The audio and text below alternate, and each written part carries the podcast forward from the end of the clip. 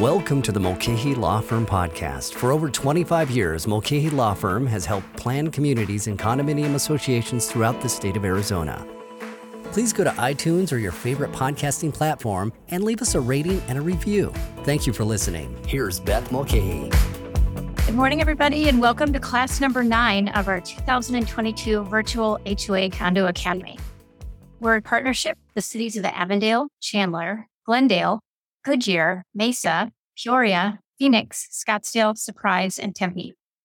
Thanks so much for joining us here today. We have a really great class planned for you this morning. My name is Beth Mulcahy, and I am the managing partner and senior attorney for the Mulcahy Law Firm in Phoenix, Arizona. I've enjoyed working with HOAs and condominiums as their legal counsel for over 25 years. My firm currently represents over a thousand planned communities and condominium associations throughout the state of Arizona. I also currently serve on my HOA board and have for many years. Before we dive into the topics of today's seminar, I want to definitely reach out to you and find out who's in our audience today. So um, I, I can tailor the information best to our presentation today. So we're going to be talking about rental restrictions, which is going to cover short term rentals, how to best handle rentals um, in your communities, whether they're long or short term, some uh, statutory law that pertains to associations, um, and a lot of other really good things that um, pertain to just how rentals are managed in your association. So, got a poll here for you this morning. It's already up on your screen.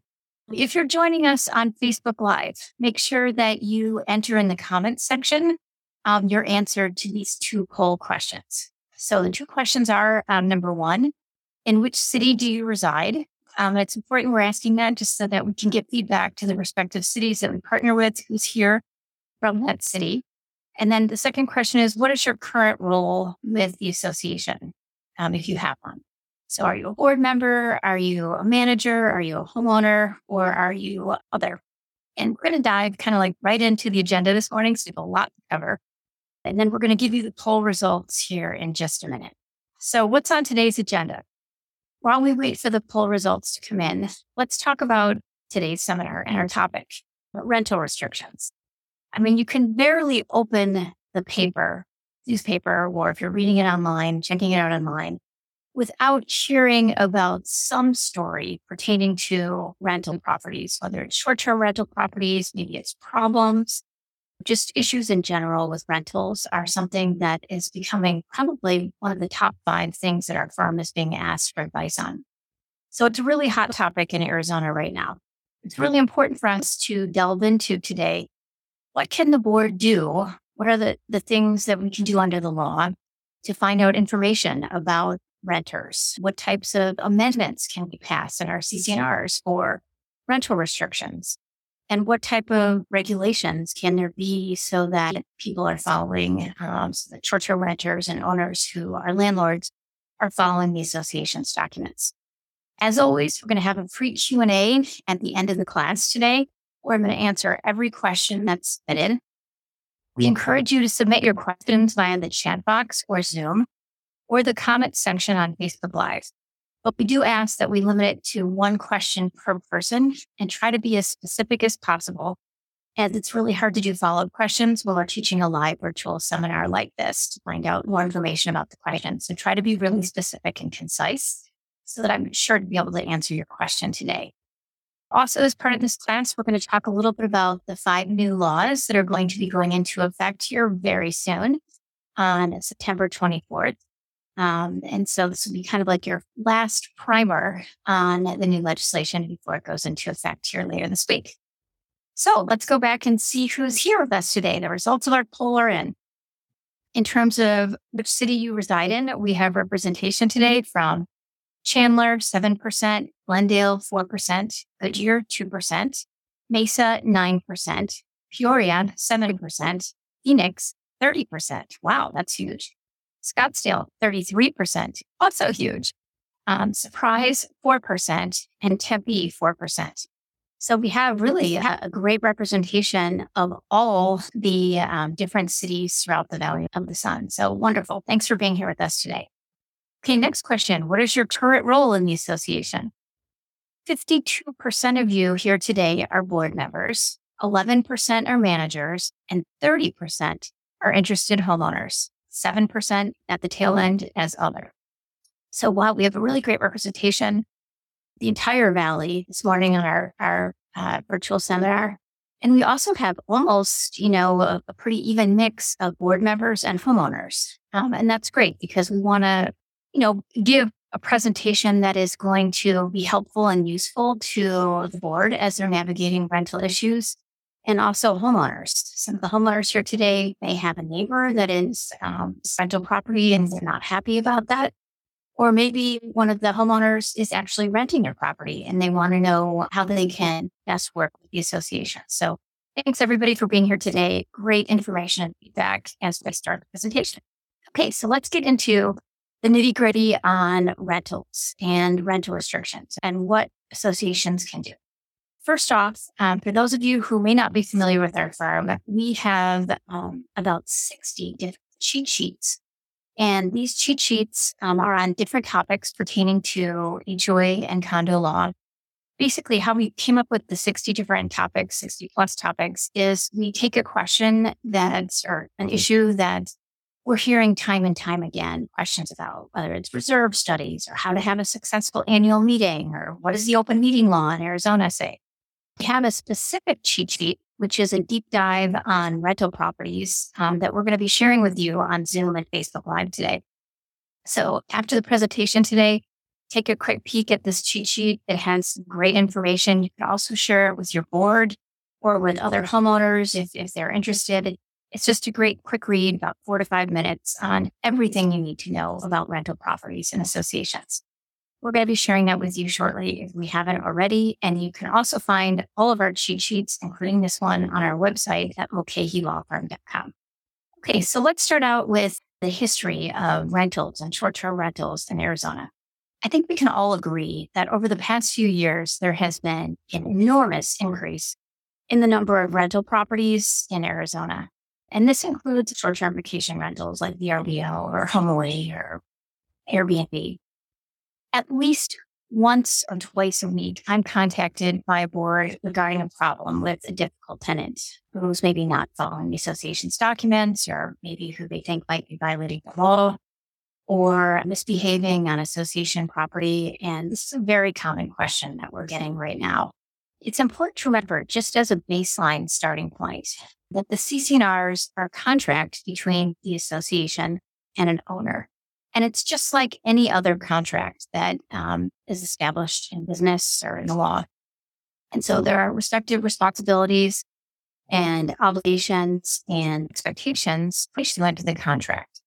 And that being said, it's really important for each association to review your CC&Rs and figure out what they say regarding rental properties. Like, can an association owner who wants to rent a property, can they rent it? For how long?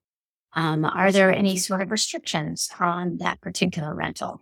And so just important to remember, check the contract. That's kind of a first point we're going to talk about here today. So everybody to get baseline knowledge of what's in your documents about rental properties, you need to check your CC&Rs. Next, we also need to be aware of the fact that Arizona law has some statutory law has some restrictions in, in it about rental properties in a condominium or planned community. And we're going to be talking about those different um, restrictions here today during this presentation. And actually, one piece of the new legislation or one of the bills deals specifically with short term rentals. And like I said, that bill's going to be going into effect this weekend. Um, and so it's really great timing that we're having this class. So important to look at the CC&Rs, important to know and understand what the law is in Arizona, specifically Arizona statutory law regarding the rights of owners to rent and also what the association can ask for from a landlord owner.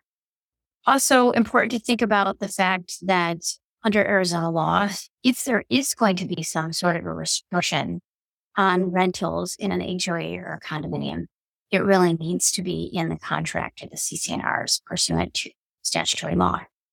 So that just kind of ties together the contract and the law if you want to, you know, rent your property, um, or you want to have restrictions on renting properties, such as minimum time periods to rent or absolute prohibition of rentals, it really needs to be in, your association's CC&Rs.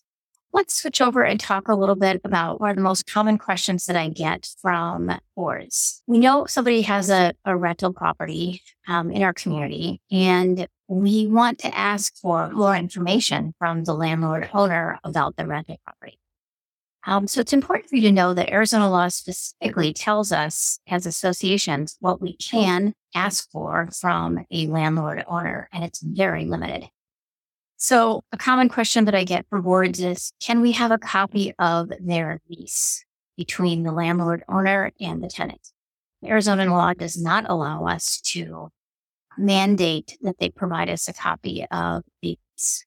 There are some things that we can ask for, and that would be right pursuant to Arizona law. This applies to condominiums and planned communities. So here are the three things that can ask for as an association from a landlord owner. Number one, the name and contact information for any adults who are occupying the unit. You can have a form maybe that has a listing for the owner, landlord, plus the name and contact information for adults in the unit or lot. We also, as an association, number two, can ask for the time period of the lease, including the beginning and ending dates of the tenancy. So when the lease starts and when the lease ends. And third, we can ask for a description of the license plate numbers, and description of the vehicle for the tenant, and the license plate numbers for the tenant's vehicles.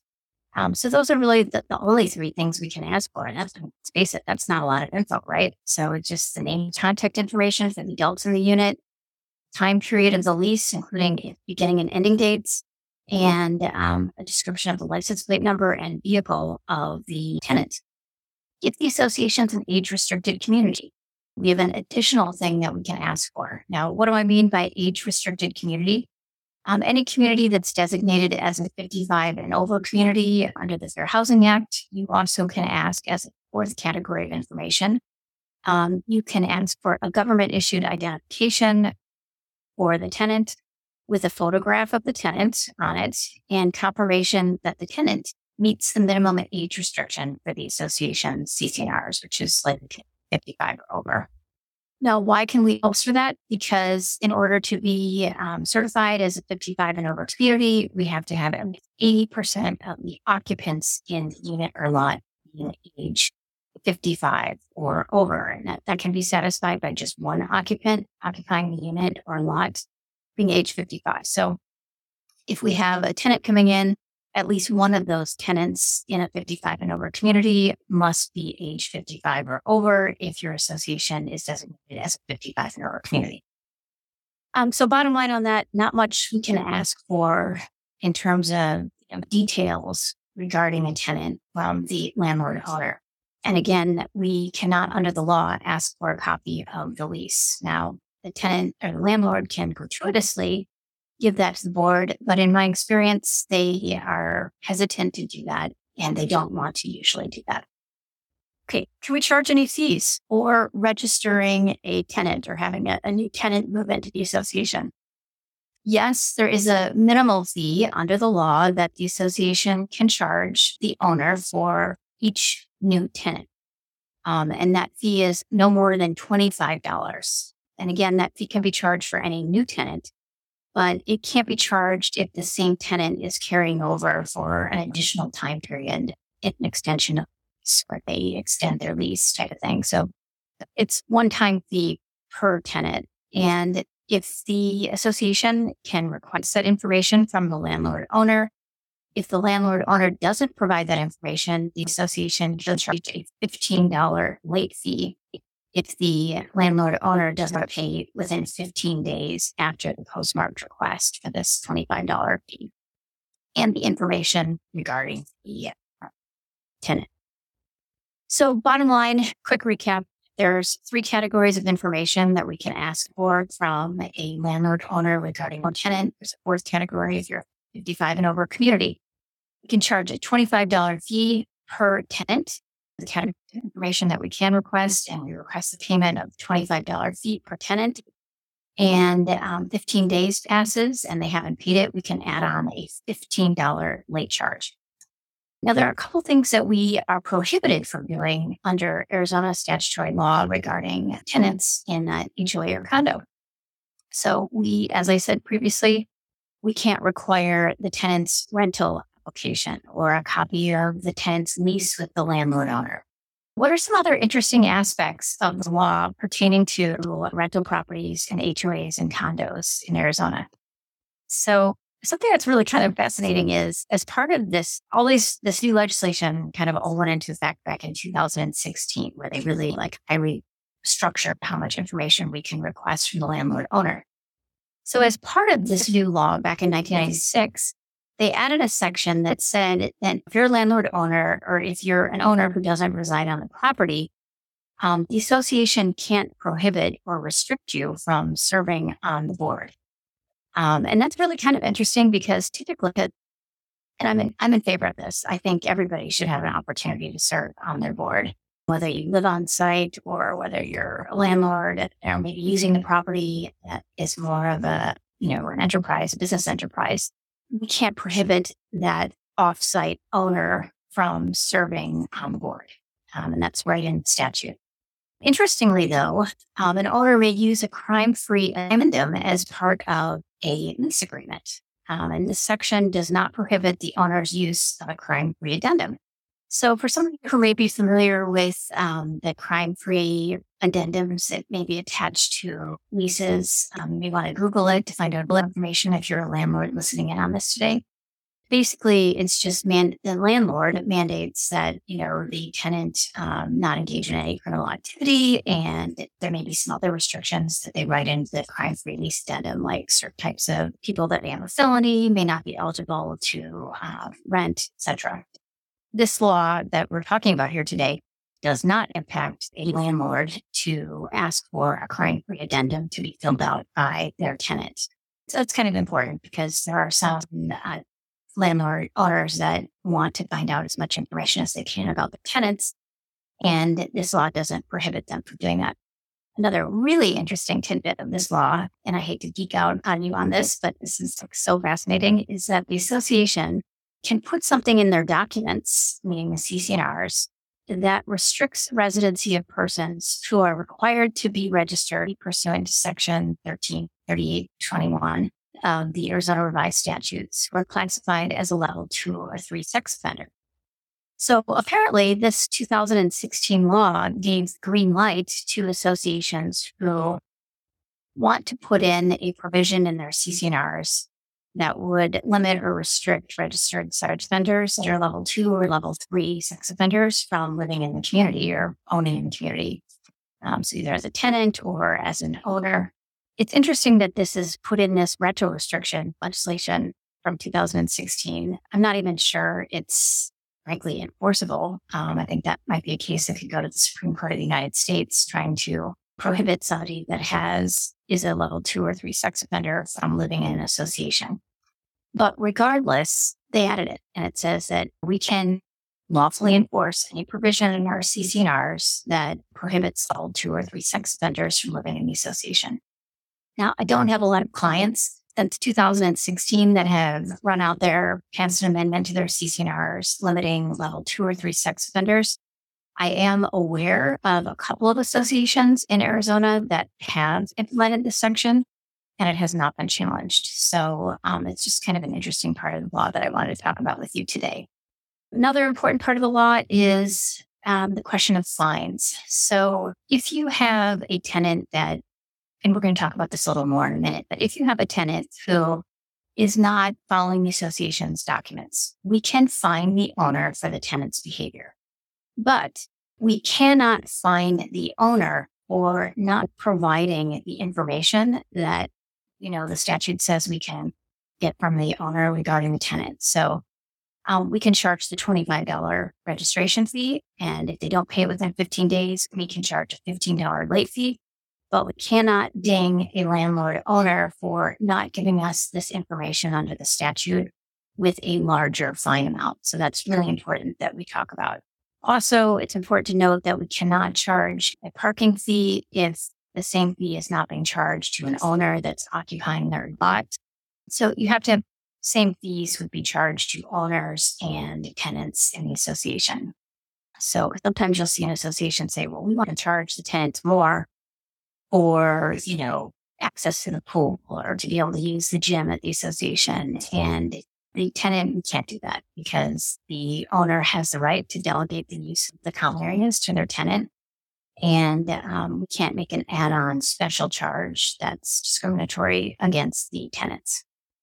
Okay, um, a couple other points uh, that I want to mention that are just kind of interesting tidbits is I don't know if you know this, but under the law that was passed in 2016, a landlord can be held criminally responsible for not abating criminal activity within a uh, HOA or a condo.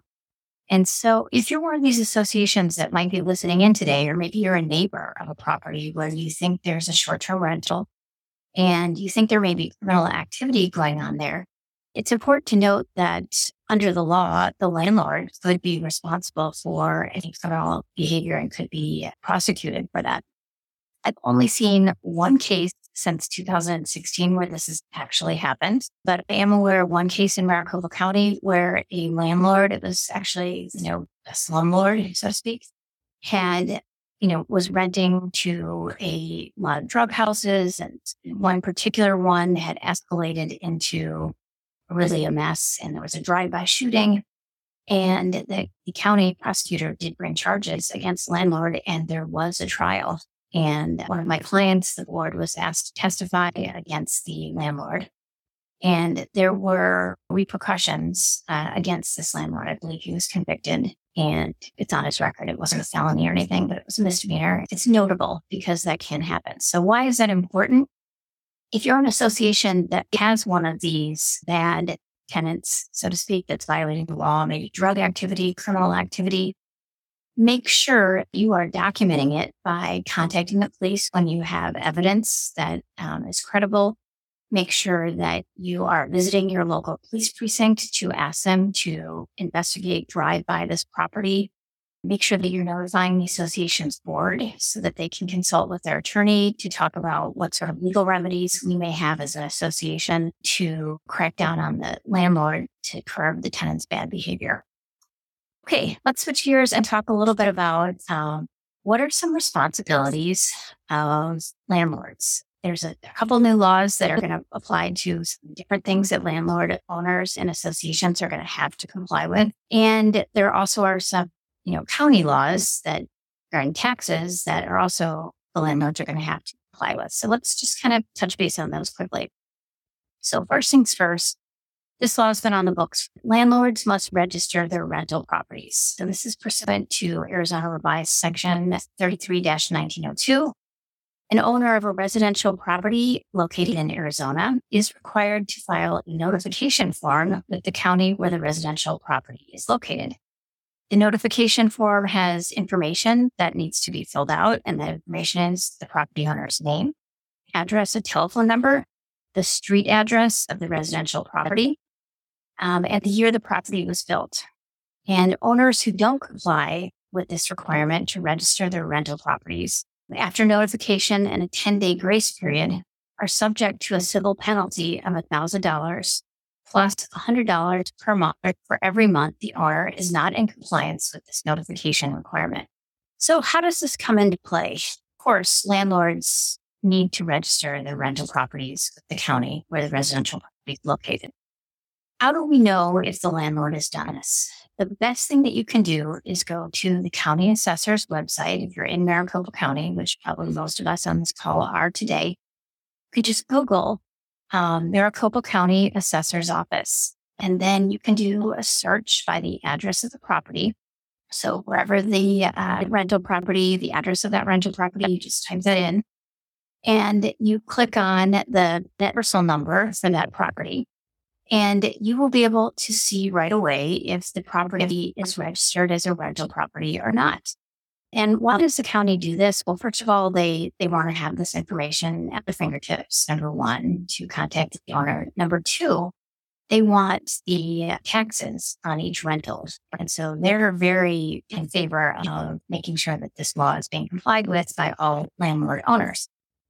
And so basically what comes into play is maybe an association has a rental property.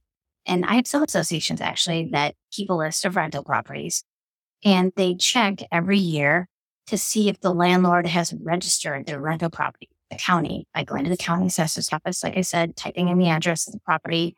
And then there's a code that indicates whether it's rental property or not. You'll see it right on the screen when the, the property address is clicked on.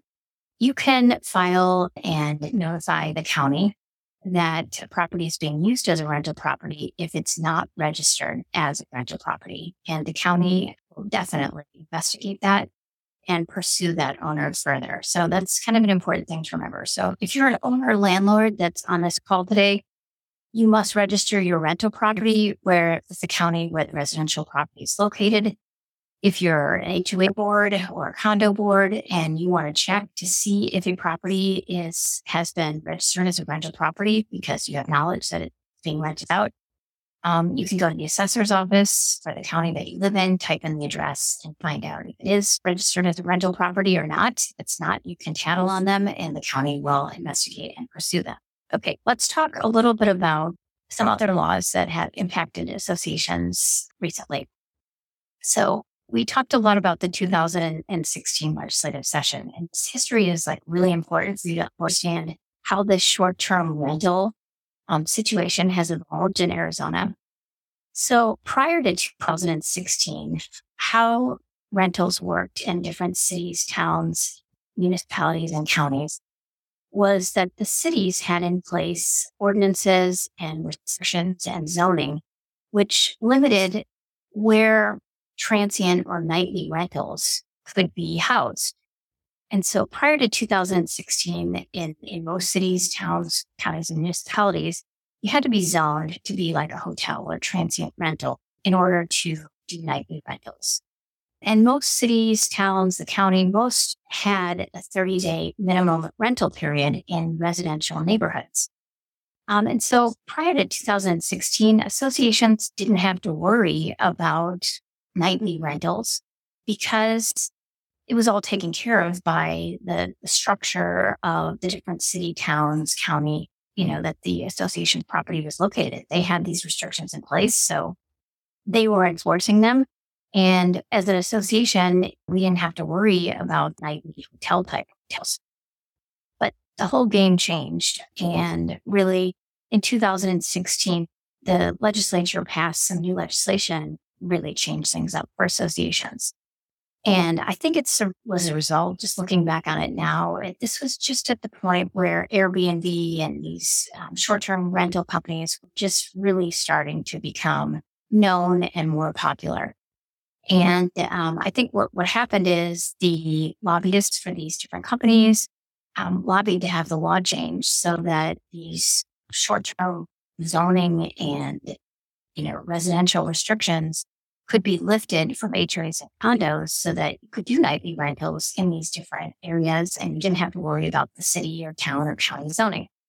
So what did they do in 2016? Our legislature took away the ability or limited, severely limited the ability of a city, town, or county from prohibiting or restricting the use of or regulation of vacation rentals are short-term rental properties basically any of those zoning requirements regarding, you know, this is a residential property, you have to have a minimum 30 days, which may have been codified, the ordinances with the city, town, or county. Those were all lifted when the statute went into effect in 2016. And basically, the cities, towns, counties, you know, regulate these short-term nightly rentals anymore through ordinances or zoning. What did that mean for associations? Well, they enhanced a law, Arizona legislature that said, well, if associations want to rent, you know, if they want to restrict rentals or they want to prohibit rentals, this can be done, but you need to put it in your CC&Rs. So really, this was a game changer for associations on rentals because it wasn't really on our radar that we needed to have a minimum time period for rentals in an association because the city already took care of that for us. It had to be 30 days in those cities. And it was kind of a newer thing that was evolving with this short term rental thing. We weren't seeing these nightly rentals popping up in associations. Well, so 2016 game changer for sure for associations. Legislature says to associations, condos, and HOAs, if you want to put into place short term rental restrictions or minimum rental periods, such as you know, you have to have 60 day minimum rental in our ABC HOA association. It has to be in the CC&Rs. Now, I think what happened here is that the legislature isn't fully grasping how difficult it is to amend the CC&Rs for most associations. A lot of associations have a very high percentage of owner approval that's needed to amend the association's documents. So we see associations with amendment provisions that could be as high as you need 90% approval of the members. It could be low as 67% if you're a condo, maybe even as low as 51% if you're a planned community. Bottom line is it's difficult to get people to vote for these amendments and it's difficult to get the requisite percentage. So by the legislature saying, oh, well, if you want this, just put it into your CC&Rs. Well, in theory, yes, I get that. But in practical, you know, reality of this world, it's really difficult to get owners to vote on anything. We've even had situations in association where we are voting to give money back to association owners and we can't even get the requisite percentage to do that. So um, if that isn't telling, I don't know what is. Basically, this just really put associations in a pickle because starting in 2016, they either needed to get the requisite approval of the membership to amend their CC&Rs to put in place minimum rental periods or pivot rentals, or they were stuck allowing nightly rentals. It's kind of like paralysis um, analysis by paralysis or paralysis by analysis, whatever the, the term is on that. And basically, while they were waiting to see what happened and how this law may affect them, what was happening in our economy, right? 2016 to 2022, what did we see? We saw people buying up properties and people moving to Arizona, not only from Wisconsin and Illinois and Michigan and Minnesota, but from California and other states where they were leaving because of the high taxes. And so we saw a huge influx of new residents coming to Arizona, you know, snapping up properties and also a lot of investors um, and with that change in ownership, we started to see a change in the demographics of the association. And why is that important? It's important because associations now maybe went from having one or two short term rental properties to 20, 30, 40, 50 in an association. And as time passed, we started to see more and more rental properties in each community. And why is that important? Because when the association started to see the problems that were associated with rental properties, and they kind of got their act together and decided, hey, we should pass an amendment to our CC&Rs. Maybe there's 100 owners in the association. And now we have 35% of those owners who are investors or who are renting their property.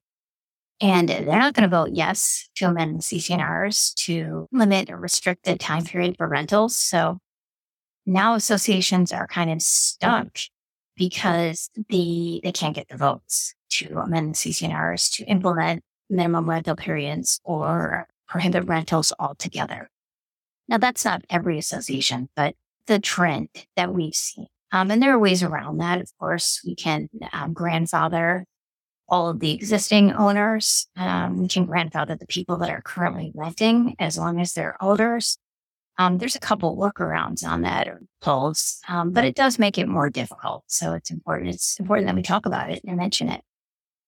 Um, so 2016, like I said, game changer. The law changed. We saw a huge influx of investors in the summer of 2019 we started actually 2018 19, we started to see a lot of grumblings in the newspaper. Sedona, residents of Sedona were very upset about the number of short term rentals that were coming into their city. And um, there's a high, very high percentage of um, short term rentals in that particular city. And frankly, it was starting to become you know, more prevalent everywhere. Um, if you look at the recent statistics for Scottsdale, it's 4,000 plus short term rentals in Scottsdale alone. These are some big numbers.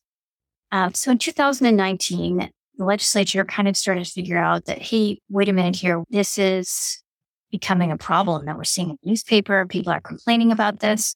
And so in 2019, the legislature passed a law, just kind of like a try to correct this just the minimalist possible effort. So they passed a law that expanded upon the areas where a city, town, or county could restrict short term rentals. And that could include a prohibition against short term rentals being used for non residential purposes, including for special events or for retail, restaurant, banquet space, event center, or other similar use. Basically, what they were saying is okay, the town now, city or town or county can restrict short term rentals in just this little way. And that is like we can say, you can't use a short term rental for non residential purposes. So what was happening is, you know, these big, beautiful homes in the valley were being converted into, you know, Super Bowl party central and they were bringing in DJs and all kinds of crazy stuff.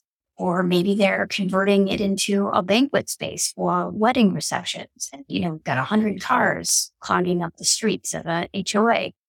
And so this was just kind of like a little fine tuning. They were dipping their toe in the water, the legislature to, okay, we're going to just crack down just a little bit on these short term rentals in 2019.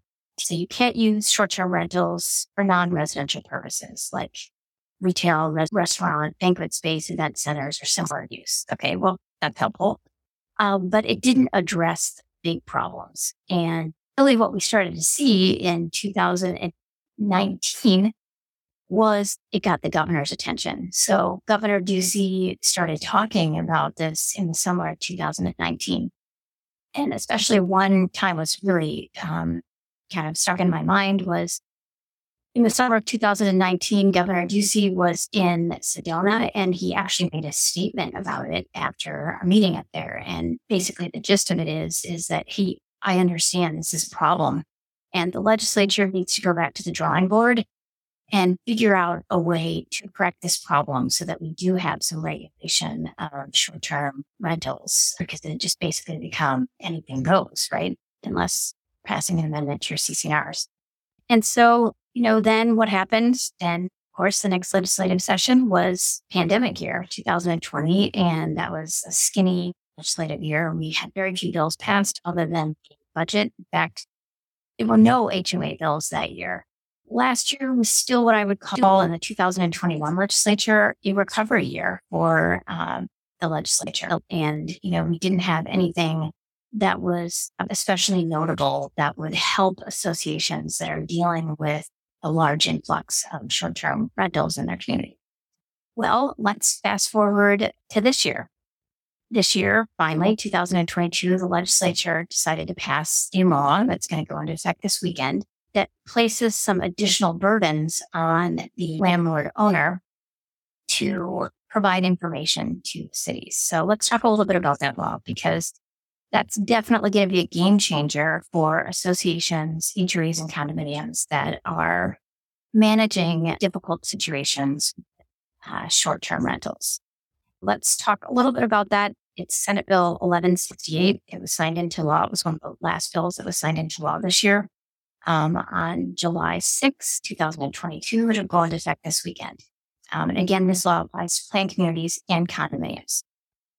And basically, it sets forth the ways that cities and towns may regulate vacation or short term rentals. And so there are a number of different things that landlord owners now must do starting this weekend, September 24th, to register their properties, etc. So let's go through those different requirements that landlord owners have to do and how this can impact positively associations, how we can use this information positively.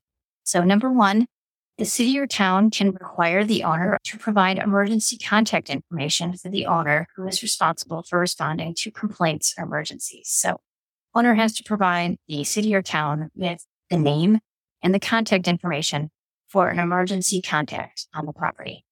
And if they don't do that, there's a penalty of $1,000 against the owner for every 30 days they fail to provide that contact information. So I think purpose of this first part of the law is let's get the emergency contact. If they don't provide it to us, there's a really stiff penalty per month. Uh, number two, the city or town can regulate that the owner must obtain and maintain a local regulatory permit or a license. Um, and so now the landlord owner the city or town mandates this, they have to get a permit. or license. Um, some cities already have this in place. I know I was out in Chandler last week teaching a class and um, they already had that on the books. Um, but some cities may, you know, not. And this new law is an opportunity for them to, you know, set up a permitting process. Um, the third requirement that the new legislation has in place is that a city or town may regulate or require that before offering a vacation or short term rental for rent for the first time, the owner must notify all single family residential properties adjacent to, directly, and diagonally across the street from the property. So this only applies to the first time that somebody's going to make this property an HOA or condo a rental property, short term rental property, or vacation property, they have to go to their neighbors that are adjacent to, directly, and diagonally across the street from the property and let them know, hey, I'm using this now as a vacation or a short term rental property. Um, the next requirement that the city or town may have is to require the owner of the property to display their permit that the city has given them or license number, if any, on any advertisement for the vacation or short term rental property the owner maintains. So if they're putting that advertisement in a newspaper, on Facebook, on the internet in some other way, Instagram, on VRBO, or any of these other rental companies online, or the realtors, you know, putting it out on the internet on their behalf, the city or town can require that the permit number or the actual license number be listed on the advertisement. And last but not least, the city or town can require the vacation or rental, short term rental to maintain appropriate liability insurance to cover the vacation or short term rental in the aggregate of at least $500,000 or to advertise and offer each rental to an online lodging marketplace that automatically provides equal or greater coverage. This bill also states that a city or town can deny issuance of a permit or a license for a rental property for any of the following. So if they don't give the information, so let's say that in the past they have failed to give it to us and now they're coming, it could be denied by the city or town. If they don't pay the license fee or the permit fee that the city requires or the town requires, if at the time of the application, the owner has a suspended permit or license for the same vacation or short term rental, they can say, we're not going to give you, um, you know, a new permit. If the owner landlord or the applicant on behalf of the owner or landlord gives false information in the application, they can be denied. And lastly, interestingly, if the owner is a registered sex offender or has been convicted of any serious felony in the last five years, the city or town may deny issuance, permit, or license for a rental property. Remember, though, that this is a, a new law, right? And basically, the governor just signed it July 6th, and it doesn't go into effect until this weekend. Now, I don't know how many cities, towns, municipalities, and county has, you know, put into place these restrictions adopting an ordinance to allow the city or town to have an administrative process for all this. I don't know where every city or town is on this right now. What I would recommend is if you are a board member or if you are a owner landlord who wants to find out more information, think about which city, town, county that you live in and contact them and find out how you put into place anything regarding these new um, restrictions. I'm guessing that the county, um, they already have a list of the registered rental properties. I'm guessing that they will at some point contact you and tell you procedure that you follow. Um, now, if you're a board that is has a problem tenant or a problem landlord owner that's not making sure that their tenants complying with your documents, you also should reach out to your city, town, county, and find out what restrictions they have in place in light of this new law and uh, what the procedures are for you to make complaints, to document complaints regarding short term rentals. And so that you can put into place a procedure going forward for how to best handle difficult short term rentals and vacation rentals. Okay, let's here's I want to make sure that we cover a couple of things that I think are, are really important on regulating that. You know, number one, I just want to emphasize importance of the fact that this is a this problem is is evolving and it's it's going to get much bigger um, in the future. I mean, I don't know if anybody reads the New York Times, but recently the New York Times had an article and they listed Scottsdale, Arizona as the bachelorette party capital of the United States. And while that's good for revenue and income and dollars coming into our businesses in Scottsdale, that's maybe not something that's going to be good for HOAs and condos that are facing um, short term rentals in your community because we all have known that those parties are going to be on the wild side and it may cause issues in your community. Some other things to think about is we have the Super Bowl coming up in Arizona, and we really need to have our ducks in a row for associations. Be ready for what's going to happen with that, right? Because there, whenever there's a Super Bowl or a really large event like the Waste Management Open, the golf tournament in January, we see a lot of traffic in the form of short-term rentals. So we want to be ready for that. So a couple of things that I wanted to talk about are what can we do if we have a problem with short-term rentals? Um, you know, we need to have a plan in place so that when the issue arises, how do we handle it? So number one, as an association, um, if you have information that the person is an owner or landlord is renting their property as a short-term rental, you want to check with the county talked about the assessor's office to see if it's actually registered as a short-term rental. If it's not, have the right to notify them that you have facts or you believe that this is a short-term rental and ask them to investigate it. Another thing that's important for you to think about is, okay, what are our legal solutions as an association for dealing with mental issues? So number one, if you're having problems in your community and you want to limit them somewhere or prohibit them, Remember that an option is to amend your CC&Rs for that purpose.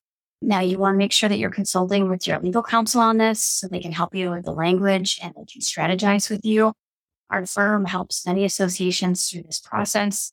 And we have, there's some considerations we have to think about. I want to talk about there's a new case that was decided recently that's Springfield, Arizona that may limit our ability to pass amendments to our CC&Rs we want to look at whether you're a condominium or a planned community because traditionally it's more difficult to uh, implement rental restrictions in a condominium based upon some provisions in the Condominium Act. And we also want to look at the hard numbers in your association, like how many properties are being used as rentals and what's the total ownership in your association? What's the relationship between those two numbers? Um, and come up with a strategy to make sure that we meet your objectives as you're navigating this problem. We have a great cheat sheet on amending CC&Rs um, on our website or our cheat sheet tab. It's mulcahylawfirm.com. It's called Amending CC&Rs, a five-step plan. And actually on the flip side of that sheet is um, something on rental restrictions and different type of rental restriction amendments you can have. so what are some solutions again for dealing with the rental issues? Contact the uh, county assessor's office, see if they're listed as a short-term rental. If they're not, channel on them. Amend your CC&Rs to come up with rental restrictions that are going to limit or put minimum time restrictions on or um, prohibit altogether rentals in your community. Documenting issues with the tenants is humongous. You must do that. And so if you have a neighbor that's complaining about a short-term rental, ask them to put in writing what their concerns are and what happened. And then we need to take that information to the police or contact the police if there's something, you know, criminal activity going on there. Or contact the police if there's a really loud party going on. Um, send letters, provides information so that the association can send letters to the owner and landlord regarding the bad tenant. Also, we have the ability to fine the owner landlord for the tenant's behavior. I definitely recommend doing that. Uh, we do have to give notice of the violation, and the violation, of course, has to be in CC&Rs, bylaws, or rules by the tenant, and then an opportunity to be heard. So the landlord owner would, you know, have an opportunity to give a response to the allegations, and then we can determine whether to fine them or not, and the fine has to be reasonable. So fining them is another great option. We have the right to file a lawsuit against the owner or any violations of the CC&Rs. And remember, our contract is with the owner. It's not with the tenant. So any dealing that we have on the bad tenant or the problem tenant is we always interact with the landlord or the landlord's designated agent. We really don't deal directly with the tenant, can't find the tenant because they're not part of the contract. we can only find the owner. We can only name the owner as a defendant in the lawsuit that we file. Um, one really successful strategy that we've had dealing with difficult or bad tenants is to just have our firm pick up the phone and call the landlord. And we have been really successful in that approach many times. And here's kind of how the conversation goes. It starts out where, you know, I say, Hi, I'm Beth Mulcahy. I'm the attorney for ABC Association. And the board's asked me to contact you regarding your tenant in blank. And right away, the landlord owner says, Oh, the board and the neighbor is complaining so much. She's Mrs. Kravitz. She just, they can't even take their trash can out without her snapping pictures of them.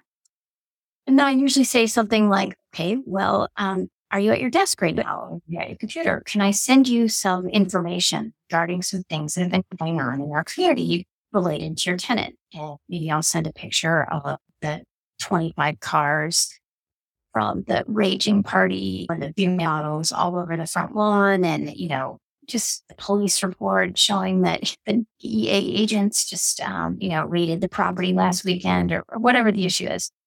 And usually after I start providing the evidence, and that's again why it's really important to have that evidence, the landlord owner starts to change, their tone starts to change.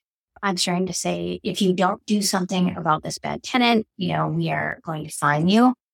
Um, after noticing an opportunity to be heard, or maybe there already have been fines that are levied, we're going to file a lawsuit against you. You're going to be responsible to pay my attorney's fees when we prevail in the lawsuit. And this is going to be a really expensive problem for you. Usually at that point, the light goes on, they switch over to our side and they say, can I hire you to the tenant? Um, of course, we can't, we can't do that because it'd be a conflict of interest for me. But what I do give them is the names of eviction attorneys and help them by giving us the documents and the evidence they need to the bad tenant.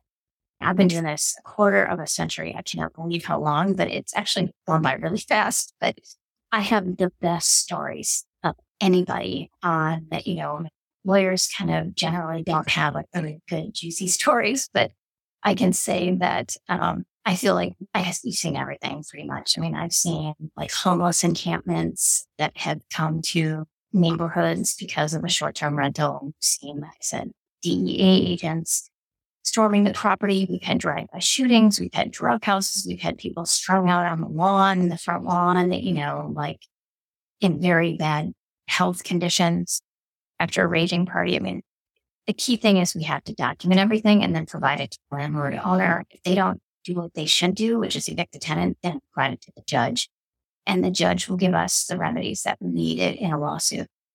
So picking up the phone and talking to the landlord owner is a really great suggestion because it kind of cuts to the chase. You're not sending letters and emails and everything. You're just getting right to the bottom of the issue and hopefully getting them to change their mind, do something different. Remember that the best way to get the tenant to comply with the association CC&R's rules and other requirements is to make it hurt in the landlord's pocket. This is a business for them. They're running this property not to lose money. They want to either break even or make money. And if we start to show them that this tenant is going to, you know, cause them to lose money or legal problems and have to pay legal fees at their side because they're not doing what they're supposed to be doing, trust me, they will, light will go on and they will start behaving. Of course, our last resort always is to file a lawsuit or to go to the Arizona Department of Real Estate and file a complaint through the administrative law process against the landlord owner filing a lawsuit is going to have a lot more teeth um, because they have remedies that the judge can force the owner to do certain things. The ADRE complaint, they can just issue a ruling that yes, there's been a violation. There's no like enforcement arm of um, the Office of Administrative Hearings that would be able to help us. Okay, so you know that's basically just a, a really good summary of everything you need to know about rental properties and how to work with them, how to restrict them, how to handle problems. Even this morning, I read an article um, on AZ Central regarding, you know, a non-fatal shooting at an Airbnb in Scottsdale on September 9th.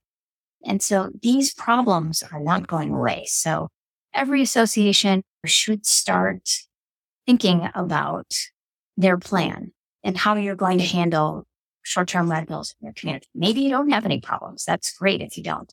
But if you do, you need to, you know, talk with your lawyer, consult with me if I'm your lawyer about what our strategy is going to be going forward. Because I recently pulled, pulled some interesting facts um, and stats from different articles um, on AZ Central and the internet a 2021 study by Northeastern University found that higher rates of short term rental listings in Boston neighborhoods were linked to increased crime. Former Sedona city manager um, Justin Clifton told the Arizona Republic in 2019 that short term rentals accounted for 20% of these, um, city's entire housing stock. And so, you know, we really need to be thinking about how this is affecting us. I, I mentioned also earlier, Scottsdale has over 4,000 short term rentals within their city. Generally speaking, it's thought that maybe not all of those are even rented, are even registered with the city. Um, and so 4,000 plus maybe in Scottsdale, plus, plus, plus. Another stat Scottsdale police were called nearly 800 times to short term rentals between July 1st, 2021 and June 1st, 2022. That's something to think about. Okay, let's uh, switch over. I just want to make a just mention do not forget that there are four other laws in addition to the rental, um, new rental legislation that are going to be going into effect this weekend. We have a great handout on the legislation, on the new legislation, which is going to be going into effect. The four other bills, just briefly, um, associations can no longer ban artificial grass and associations that allow regular grass or turf in their communities. There's some intricacies to that. You can still pass uh, rules regarding, you know, how much of the land can have artificial grass and it has to look nice, etc. But that's a law that you need to know about. And you'll see that in our handout. Also, there is a new law that talks about the ability of owners to peacefully assemble on common areas and expands the ability of owners to have political signs on the property um, regarding association issues when there's a ballot measure sent out. It's kind of interesting law. I can't wait to see how that one unfolds um, starting this weekend. Also, first responder flags are now an approved flag that need to be allowed to be flown in association, regardless of what your documents state. And lastly, there's a procedure now for um, terminating a condominium that's created after this new legislation goes into effect. Probably won't see that very often, um, but it's notable, and I, I think you should be aware of it. Okay, it is right now 12:03. I'm only three minutes over, which is good. We have a lot of questions today, which is awesome. Over 22. Just a quick recap before we get into the questions. We had over 104 live viewers today on Zoom, and many others were with us here on Facebook Live. So thanks everybody for being here. Um, our first question in, is from somebody who asked in 2019, we added a six month minimum rental restriction to our rules and regulations. Is this valid for the HOA to enforce? I mean, I'd have to look at all of your documents, but probably not. It just depends on what your CC&Rs say. Maybe your CC&Rs have an open-ended provision in there that says that rentals are allowed and the board can pass rules regarding, you know, minimum time periods, but I doubt it. The short answer would be it really needs to be in your CC&Rs um, in order for that to be enforceable. Maybe your CC&Rs allow you to pass rules specifically regarding minimum time period rentals, although I think that's a stretch. I doubt that's the case. But bottom line is this really needs to be in the CC&Rs and, and the statute in 2016 specifically says that. Okay, next question. I submitted an architectural review form in April. I still have not had a response. What are my options? Okay, I know you were at my last presentation that I thought you asked a similar question too. Basically, what I would do is I would write back to the architectural committee and give them another copy of it. Hopefully you have a copy of it and ask demand for a response. Say that I submitted this back in April. I haven't received a response yet. I'm asking please for a response and give them a time period. If they don't respond within that time period, you can go to the Arizona Department of Real Estate, file a complaint. You can hire a lawyer to send them a letter. You should check your documents to see if it's automatically approved if they don't respond within a certain time period. I think all of these are good options, but just make more and more effort, write to them and ask them to make a decision on it and give them all these um, so that they know and tell them what you're going to do if they don't respond. Okay, question three. Upon homeowner's request for an association to provide records, is a fourplex unit association required to disclose records? Can you clarify? Okay, if you are a homeowners association, like an HOA, planned community, or condominium association, you are required to provide records to your association members if they request those records. You have 10 business days to provide the records to them after they've been requested. You can charge 15 cents per page for any records that they want a copy of. There are some records that can be withheld from disclosure and but there's very few, frankly, that can told.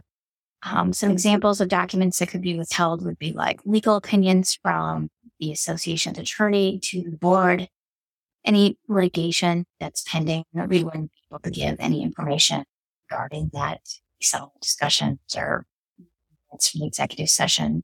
On the topic of the executive sessions, you'll, as a homeowner, you're not allowed to review the executive session meeting minutes. So that, that's something that you can't have.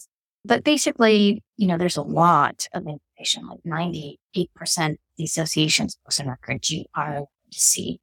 So if you, if a homeowner makes that request in writing and it's not a category that can be withheld, the association needs to get those records to the within 10 business days.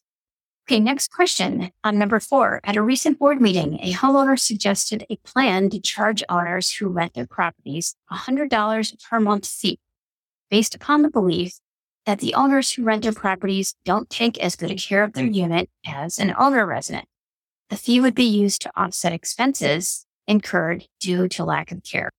Can an HOA charge a fee on this basis? So my short answer would be no. I think I um, talked a little bit on this in my presentation, but I think that that would be discriminating against owner landlords. And I don't, I would not suggest doing that. It won't withstand a challenge. Next question, number five. As treasurer for my board, how much should I report on at an open meeting? Really good question. So I've served as treasurer of my board as well. I think you should give just a quick overview at each regular board meeting of, you know, how the association, how much money we have in our, you know, checking account, in our savings account, in our reserve account, in any CDs, when those CDs might be expiring and what the plan is. You should be analyzing or making statements. Like if you have money in banks, is the money spread out so that you're under the FDIC cap in every bank? I mean, you just make a very short statement, like I've got that on my mirror, making sure that we never get over the FDIC cap, you know, where they wouldn't be insurance, um, FDIC insurance, we had over the limits um, that's insured. You should talk about the budget for sure. Like, point out what I would do typically is I would say we're a little bit over budget on this, and here's why, and we're a little bit under budget on this, and here's why, and here's our plan to, you know, make sure that everything evens out We have enough money. Maybe you have litigation or something that's something you didn't plan for and you have way over budget on legal. Um, well, I think this case is close to settling or will be paid while we win the case. I just try to have some thought process analysis as to how we're going to make it till December. And do we have enough income coming in to pay our bills? Also, as treasurer, you should getting an update on anything that be happening that you know might be a problem. Like let's say you've got five owners that are delinquent, um, and that's you know making a pretty hefty dent in the amount of income that's coming into the association and how that's being handled while we turn these files over to have lien recorded with our attorney, and the attorney is pursuing these owners for the debt, etc. And so it really should just be five minutes, I would say, at the most. And you should just give an overview. This is how much money we have. Here's where the money is. You know, we've got a CD that's expiring next week. Here's the plan on what we're going to do with that. Here's our budget. Here's what we're a little over. Here's what we're under. We're doing fine. And if there's a problem like delinquencies, talk a little bit about what you're doing. So it's pretty basic, just financial overview. What you don't want to do is do like 30 minutes deep dive too much information because people, that's too much. Your job as a treasurer is to give a, a short summary of what's going on. The board packet should have all the backup information, including a year to date budget, bank statements, everything so that if the board member wants to do a deep dive, they certainly can. Or if they want to meet with you individually to ask questions, they certainly can. Okay, next question. Can the manager require a copy of the insurance policy on the unit if the contract only recommends insurance? Um, and so I'm guessing that you're trying to get a owner to provide like contents insurance proof, or maybe you even have um, additional insurance requirements. Unless the CC&Rs mandate that an owner has to provide you with that information, can't the manager can't acquire it. If it was in the CC&Rs that all owners must provide this to board, then yes, you can acquire it. But absent that, cannot. Question seven How can we legally distinguish between tenants and roommates? One homeowner has six roommates in his home. That's a really good question. So, I mean, I would, in theory, roommates pay rent. So I would send a letter to the owner and um, they may also be over occupancy limitations and be imposed by your city, town, or county. So you might want to check in too. But I would send a letter, have the board send a letter asking for information about, you know, who's living in the property. Is there like a landlord tenant relationship? Um, and if so, you can ask for the names. You said just go through the categories of information, the names of the adults, their vehicle license plate numbers and vehicle description. All of that information you can ask for or from them. Okay, question number eight. Can you define tenant versus occupant? This is an interesting idea in terms of fees where we use the term tenant. Okay, so tenant is going to be typically somebody who there's an exchange of money for them to live in the property. An occupant could be like a family member or a friend who's just hanging out there, staying there for a couple weeks. Maybe, you know, they're being allowed to stay there for free. Um, again, in this situation, you just need to reach out to the owner and ask for more information. Is there you know, is this a tenant? And if so, we required to provide us with this information. Now, if it's just a friend that's there, they, the owner can decline and say, listen, this is not a landlord tenant type situation here in our, it's a friend that I want to stay here. And under the CC&Rs, I have a right to delegate use of my home to a friend if I want to. Next question, number nine. Who retains the $25 registration fee? The association or the property management company if they are managing the registration process and monitoring it? Well, the association can charge $25 fee and $15 late fee if the tenant information is provided in 15 days. Now, who gets that money is really going to depend on what the management contract between the associations and the management company says. And so you know, the law says that the association can charge it. So if the association wants to take the $25, you certainly have the right under the law. But recognize that the management company may have negotiated a contract that says they get that money. So you have to look at that contract to determine the answer to that question. Next question, number 10. I'm an interested homeowner. Our HOA board just required that we sign up for online parking permits. If a guest is to stay past 10 p.m., we must pay a fee of $5 per each vehicle. For a party of 10, $50. Many owners are upset and think that we have to pay for a guest to stay past 10 p.m. and but that we are required to create an account online with business and provide vehicle and contact information for guests. As part of the agreement, we have to allow data collection to be multiple companies. Are there any laws that would prevent this? You know, this is really weird. I've never heard of anything like this.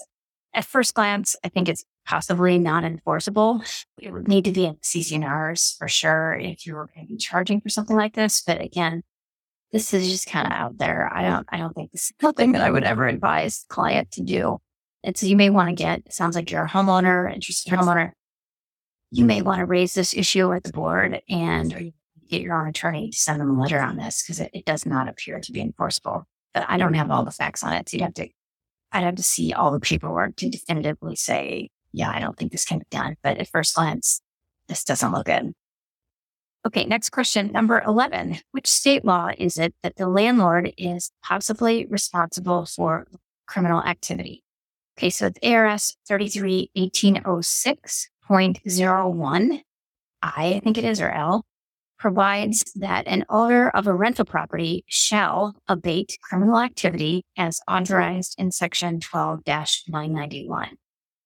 it's really specific in that they have to abate criminal activity. They're going to be held responsible if there's criminal activity going on in their property and they don't do anything to abate that criminal activity. Now, they're not going to be charged criminal activity that tenant was doing, but they are going to be charged potentially for not abating that criminal activity. Okay, next question. HOA board member says he's not renting, but his sister lives at the property. No rentals are allowed. The assessor's website doesn't show it's a rental. Is this legal? It probably is. Now, I mean, you'd have to find out is the sister paying rent, you know, or is she just truly living there for free? These are always tough calls whenever people have friends coming in to stay and, you know, you don't have any information that shows otherwise. But let's say the sister goes to pool some Saturday and she talks to a, another owner there and says, Oh, I'm so lucky. My brother's letting me live here and I only have to pay $500 a month. Well, then that sounds like a rental relationship to me and that, that owner would have to rent. But again, it's hard to do those. Next question, number 13. As a board, how do we know if the landlords have insurance required by the city and or county? Really great question. It depends on how the cities and counties are going to write up, you know, their ordinances and requirements pursuant to this law that's going into effect on the 24th. So what I would suggest is that you reach out to the city, or town, or county that you live in after this weekend and find out are you going to require this proof of insurance pursuant to this new law and how would we go about getting information?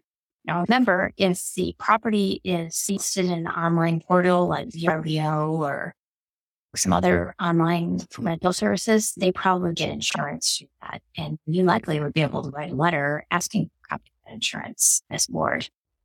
Okay, next question. Is month to month rental considered short term? So I'm guessing typically what happens is, so short answer, probably yes, it is. Um, because you're just doing like a 30, 30, you know, day rental and it just kind of keeps getting renewed. But sometimes, you know, it's, it's been like a year lease, let's say six fires just going on month to month. I would be cautious and I wouldn't be in favor of you saying to somebody, like, let's say you have a minimum year rental period and somebody is extending their lease by just staying month to month, I don't think you can say that they're short term, you know, rental in violation of your minimum rental period or something like that. Um, so you want to just look at the facts of each matter and determine, you know, whether this is a short term rental or not. Question 15. Uh, we successfully passed a 30 day minimum rental in our revised CC&Rs. However, we still have owners who violate the rule what are our enforcement options? Talked about that a little bit here today, right? So enforcement options would be number one, have the association send a letter to the owner regarding the violation. Number two, find the owner after giving notice and opportunity to be heard. Hire an attorney to send a letter or do a phone call to the owner. Filing a lawsuit against the owner in Superior Court, going to the Department of Real Estate, Arizona Department of Real Estate, and um, filing an administrative complaint to be heard by an administrative law judge against the owner. They're all different ways to, to rectify this problem. Obviously, like I said earlier in this presentation, if you want to make it hurt for the landlord, make it hurt in their pocketbook. Big fines, attorney's fees, you know, and potentially having to pursue a lawsuit. Okay, next question. Let's see, number 16. Can an HOA change CC&Rs to prevent any new homeowners from renting their units? So I think kind of what you're thinking on this is, okay, we're going to grandfather everybody who lives in the association and we're going to pass an amendment that says any new owner who purchases after this date, sir, I think probably it's going to be the date that the CC&Rs, new CC&Rs get recorded, can no longer rent. I mean, it's possible that that's something that you definitely can do.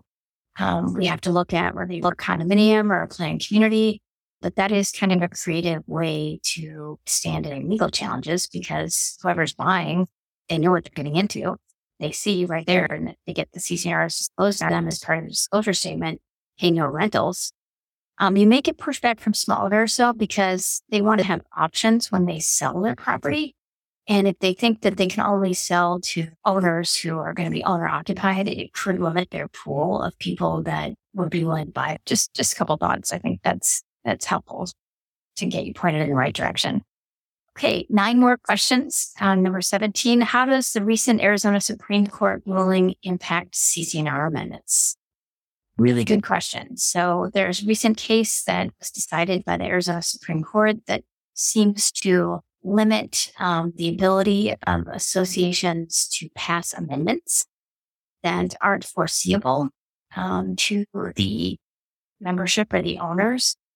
I really think I thought a lot about this. And if you look at, you know, what the 2016 legislature did, they basically, through statutory changes, they told us if you want to implement minimum or you want to implement rental restrictions, you have to make an amendment to your CC&Rs. And so I think the way to argue this, if you want to implement changes to somehow regulate rentals or eliminate rentals, you're going to want to rely on that statute and say, this is what the legislature told us to do. And, and, uh, you know, I don't have a, an answer because there hasn't been a case yet where this has actually been decided by an appellate court. But my inclination is, and I'm pretty conservative on these things, is that this would stand a bill challenge if we could argue that, hey, the legislature told us this is what we do if we want to implement this. And that being said, too, prior to 2016, um, we didn't really need this. It wasn't foreseeable that this could happen because all of this was handled, the rental part of it was handled through ordinances and cities. So I, I, we're still doing rental restriction amendments. We're helping clients with rental restriction amendments and rental prohibition in associations. We do mention the risk with the new lawsuit that there could be a, a challenge to it, but we're writing it in such we think will withstand any challenge that could be made. Okay, next question. Can an HOA restrict commercial vehicles? Uh, yes, it would need to be in your CC&Rs. Um, in order to do that, there's a couple little exceptions for emergency vehicles under state laws. You would want to become familiar with that. If it's an emergency responder that needs a vehicle at home, they would probably be a loophole or exclusion to any amendment that you would do on that. But generally speaking, yes. Okay, next question, number 19. We have several rentals that are not part of our HOA, but within our subdivision a builder. We allow use of our common areas, such as the pool, with a small fee paid to us.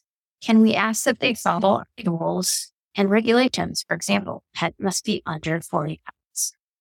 If your rules say that and you're saying they're not part of your HOA, but you're allowing them to use the pool with small fee. Well, if you're allowing them to use your pool, then of course you can tell them that we have rules at the pool and you can't do this. So it's enforceable. Question 20. In planning limits on the total number of rental units in a community, does that require an amendment to the CC&Rs or can it be changed by a majority vote of the board? So this association wants to put a limit on how many rentals there can be in an association, like only 20% of the units can be rented or something like that. That definitely need to put in the CC&Rs as a CC&R amendment. And that's not something that can be changed just by a majority of the board. Okay, next question, question 21. And let's see, what if the HOA or condo community is allowing some owners to say they are just friends and relatives staying your condo and that the community should not be concerned when they see people coming and going? Our rules require a 30 day minimum rental, but may not be enforced on some units because they say that they're friends you know, this, we talked about this a couple times now in the questions. These are hard to prove. Um, I would ask the owner to document who's coming in and out so that so the association is aware of who's coming into the property and you know who's authorized to be there and who's not. If this is frequent thing, gently remind them of whatever rental restriction policies you may have in place. But unless you have any evidence that they are actually exchanging money, it's going to be hard to prove that using it as a short-term rental. Okay, next question. Is there a definition for a short-term rental? Yes.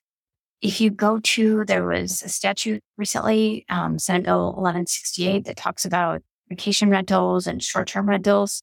Look that up online. Uh, just go to the Arizona legislature's webpage and um, Google that Arizona legislature, type in Senate Bill 1168 in the search engine. You get to that page. And there's a section that gives a definition of a vacation rental or short term rental. Just generally speaking, it means any individually or collectively owned single family or one to four family house or dwelling unit or any unit or group of units or the condominium or cooperative that is also a transient public lodging establishment or owner occupied residential home offered for transient use if the accommodations are not classified in property taxation under section 12001. This does not include a unit that is used for any non-residential use, including retail, restaurant, banquet space, event center, and similar use. Okay, we're getting down to the end. We're down to our last five questions. This question is A couple bought a home in our town hall community. Our understanding is when they complete renovating it, they plan to use it as an Airbnb. Our CC&Rs prohibit any resident from running a business of any type within their home. They said that they were going to put their property into an LLC. They will not be living in the home. Would that be considered running a business from that home? Interestingly, no not. They're the business restrictions in your CC&Rs, unfortunately, do not extend over to rentals and rental properties. So if you want to restrict short-term rentals in your community to stop something like this from happening, you would need to do an amendment to your CC&Rs. Okay, last four questions. When Arizona legislature passes new laws, do they print amendments to the existing laws? Um, yes, they do. So starting after the 24th, you can go to the Arizona legislature's webpage and the new changes should be implemented when you look at the, the listing of the codified laws.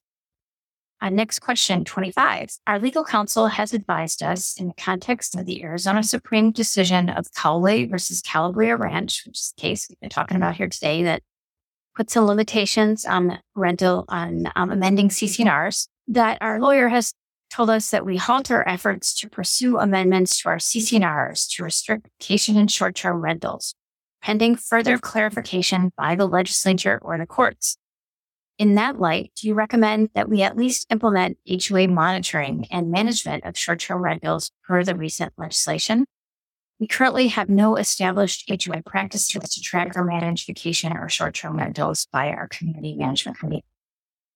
Okay, so as I stated previously, we are not telling clients to stop passing amendments to CC&Rs based upon the Kalway case. What we are telling them is be cautious. Let's think it through. Let's have a strategy about how we structure the amendments.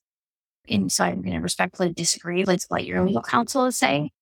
Do I recommend that you start monitoring how many you have in your community? Of course, you, you should be keeping an order list and under the law, you're required to. And if you want to make a notation that, hey, this is rental property and this is not a rental property, you certainly have the right to do that. It's useful information for when you do ultimately decide to do an amendment. Need to know how many you know, properties you have in your community that are rentals versus rentals. And something to think about is the longer you wait, the harder it's going to be for you to get those votes to implement that short-term rental amendment. So really think that through, you know, because it can take years for the legislature, for the court system to have another case ripe and have a decision to better clarify that Kalway case. Okay, next question, number 26. The new law regarding political and first responder signs and flags seems to allow on the owner's property. In that we have a patio home condominium community and the association apparently owns everything, such as front lawns, lawns, but inside the unit walls, can the association still restrict display other than, say, inside? Okay, so the, the first responder flags or the, you know, the other United States flag, I mean, the first responder flag is just kind of like an extension of the existing flag law that says that owners should be allowed to fly American flag, armed services flags. Um, and now it's extended to first responder flags. So if you live in a condo, where can you fly them? You put them inside of. Nope. The one way you could hang from your limited common elements typically is okay. What you can't do is put it on the common areas. Okay, next question. What if the renter was renting before the HOA changed the CC&Rs to require a minimum of 30 days rental? Can they be grandfathered in? Maybe that's a good question. I'd have to know more. So if the renter was already renting before the HOA changed, I don't know if I was renting previously. So maybe they come every March to Arizona and rent your condo. Um, and it depends on how the amendment is structured. Does the amendment say um, that effective this date, there has to be a minimum 30 day rentals. Um, did it grandfather existing owners? I, I don't know information, but it sounds to me like any new rentals that are amended, that are created after the amendment would have to be a minimum 30 day. Now, if the owner is using like an online platform and they booked out months in advance, the association potentially could have a legal problem because now that owner is breaking contracts. So talk to your attorney about this um, and come up with a plan that's going to be for everybody. You may have to allow the owner commitments within 30 days so that you don't get sued by the owner. Um, but then any ones after those commitments not be allowed. I think that's it. Got through all our questions. 27 questions, an hour and three minutes presentation on rental restrictions. We got it done today. Covered a lot of information. So thanks so much for hanging in there and being there with us today.